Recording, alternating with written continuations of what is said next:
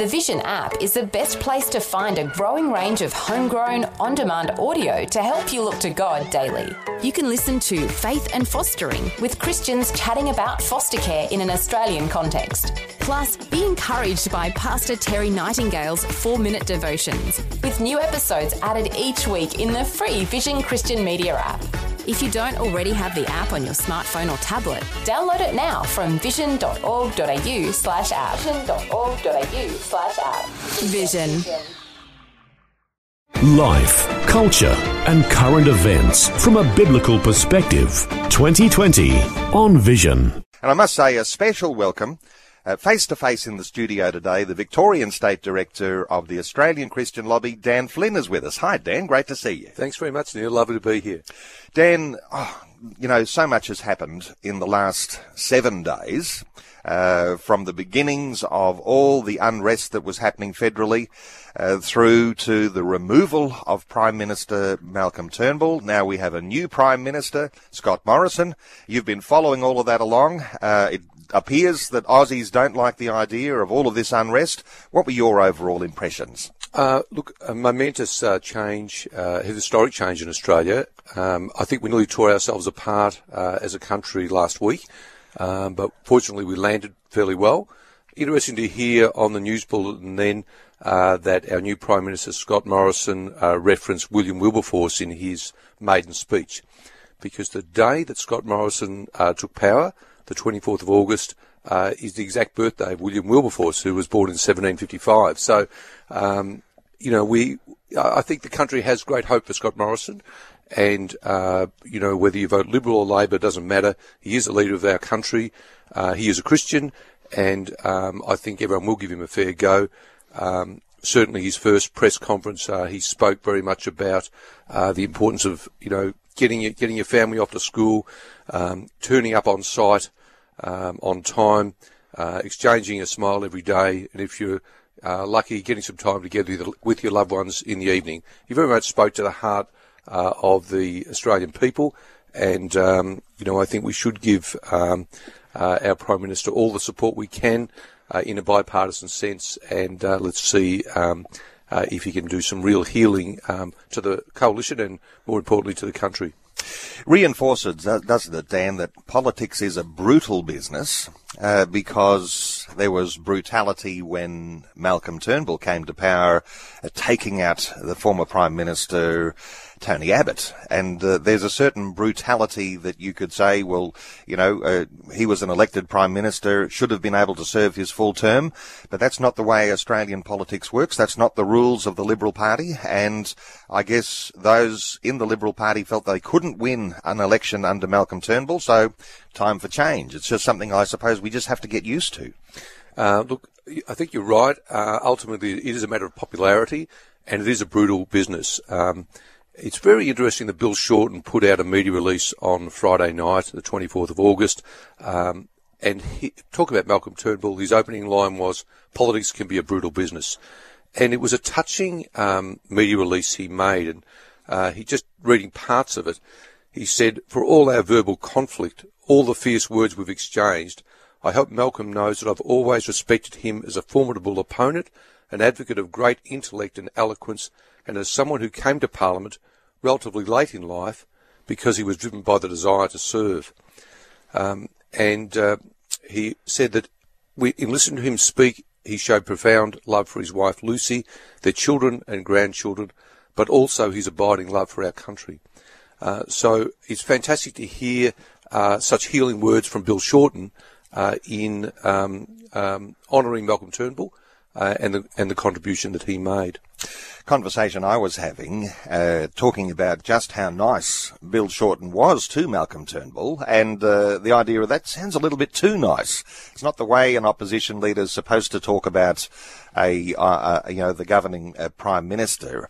And yet, I like your sentiment uh, where you say that when there is the end of one career, uh, for an opposition leader to actually make those acknowledgements and identify those personal qualities as well as what we all want to appreciate from every politician on every side, their love for the nation. Uh, they're all trying to do the right thing. We might have differences of opinion, but uh, there's something special in the fact that the opposition leader did say such glowingly nice things about the Prime Minister. Yes, absolutely true. Uh, and Bill Shorten said much the same about Tony Abbott uh, when uh, he lost his job in 2015. Uh, so we live in a great country. Uh, and um, uh, for all our differences, there's a lot of commonality, and um, certainly great to see that civil discourse being modelled at at the top of the tree, so to speak. Dan, there's a new new look cabinet. Uh, the front bench has changed a little. Of course, there have been changes, and of course, there are all the critics that say, you know, this shouldn't have had to happen. Uh, what are your thoughts on changes that have happened in the cabinet. I mean, there's a few new faces in there. We might not be able to go through them all. Uh, we've got a retiring uh, foreign minister.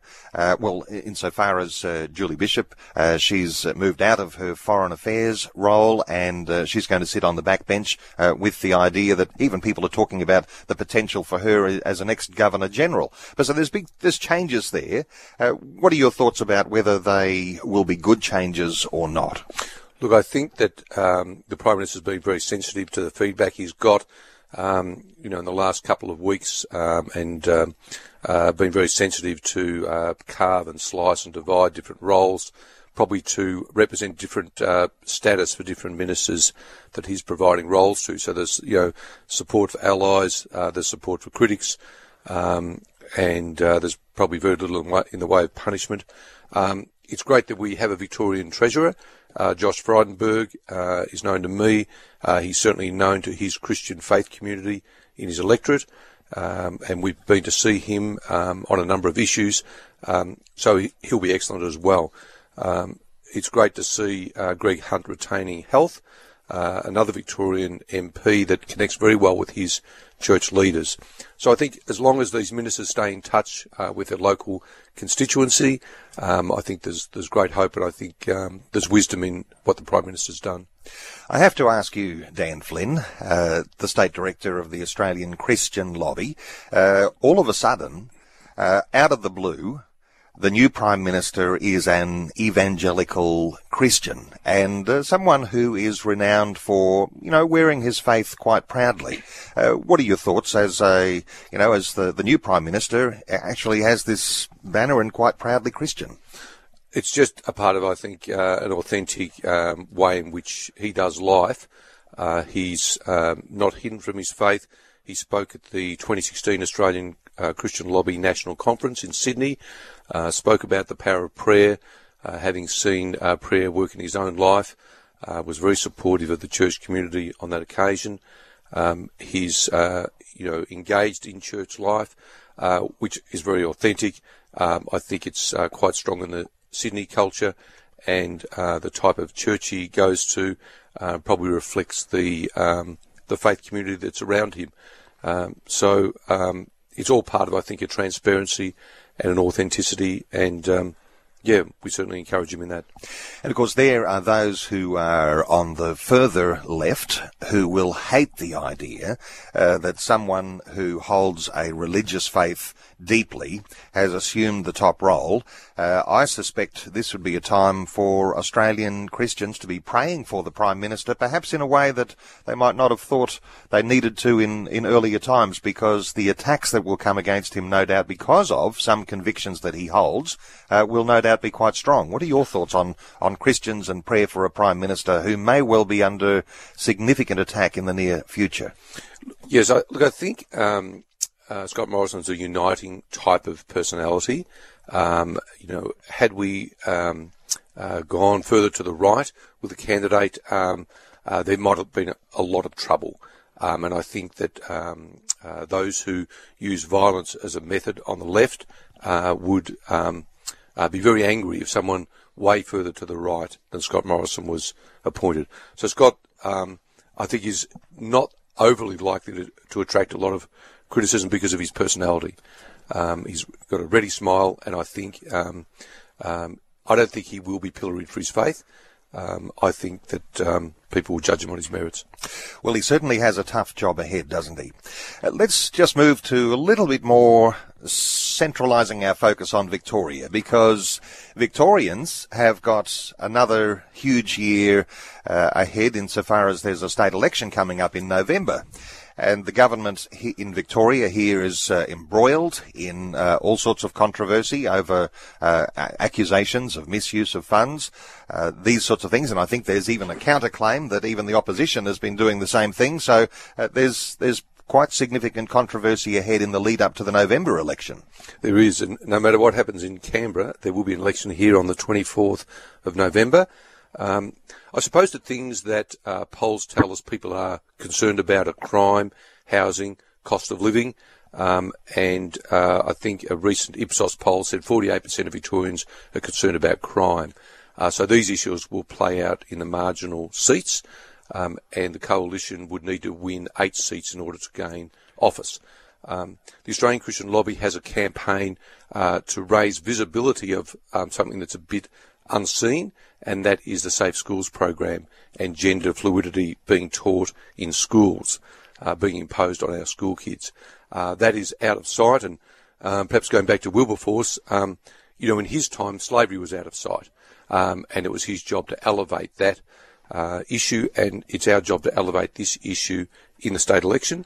Um, we're not campaigning against Daniel Andrews, we're campaigning against safe schools. And should Daniel Andrews in the week before the election say, look, I've heard, I've heard, I've heard the voices, um, I've heard the pressure, I'm going to drop safe schools. Well, then that'll be mission accomplished. Uh, so that'll be the campaign uh, from the Australian Christian Lobby, um, and people should uh, expect to be uh, visited, door knocked, uh, and leafleted on this issue uh, to help them make an informed decision about that. Uh, well, Dan, a lot of people will be saying, where does the Victorian state opposition stand in regard to such an issue as that Safe Schools program, which promotes uh, the transgender uh, LGBTQ agenda. Yes. Uh, where do they stand? Because uh, when you're campaigning on an issue, as you will be, as the Australian Christian Lobby, uh, is the opposition taking a stance which is against safe school, uh, safe schools, or, or, or are they almost on the same page as the Andrews government? no, they, they couldn't be further apart. Um, Matthew Guy and his Shadow Education Minister Tim Smith have vowed to abolish safe schools uh, and uh, for their anti-bullying program uh, not to have any uh, gender bending, gender fluidity uh, in that program.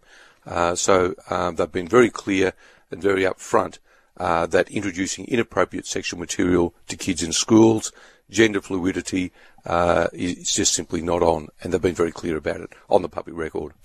So, from the Victorian standpoint, and we're just a few months, we're here at the end of August already, just a few months until this Victorian state election. Is the campaigning, uh, are there, uh, you know, is there a lot of uh, electioneering that's going on uh, at full steam right now, or are they saving that to the month before?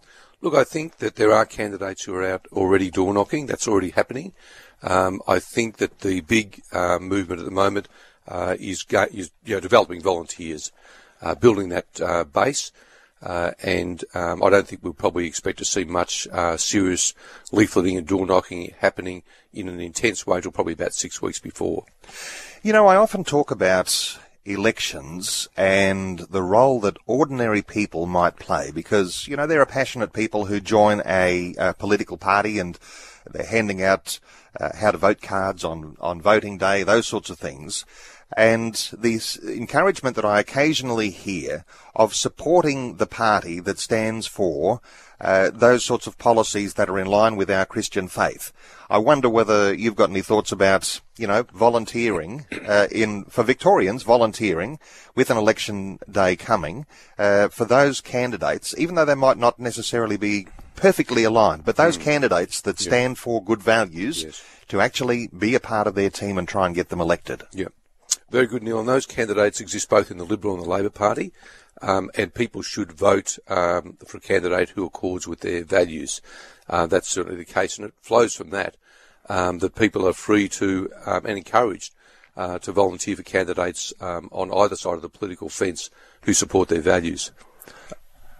And so far as uh, prayer for Victoria, I mean, on a day like this, here I am just having this wonderful opportunity to be in Victoria, in our Melbourne studio, and uh, talking about the Victorian state election, but certainly aware that those listeners in Western Australia would love to have an insight into what's going on in Victoria, and those in the Northern Territory and uh, North in Queensland, New South Wales, and in, in Tassie, thinking, well, Victoria is going to be the centre of attention when we talk state elections coming soon.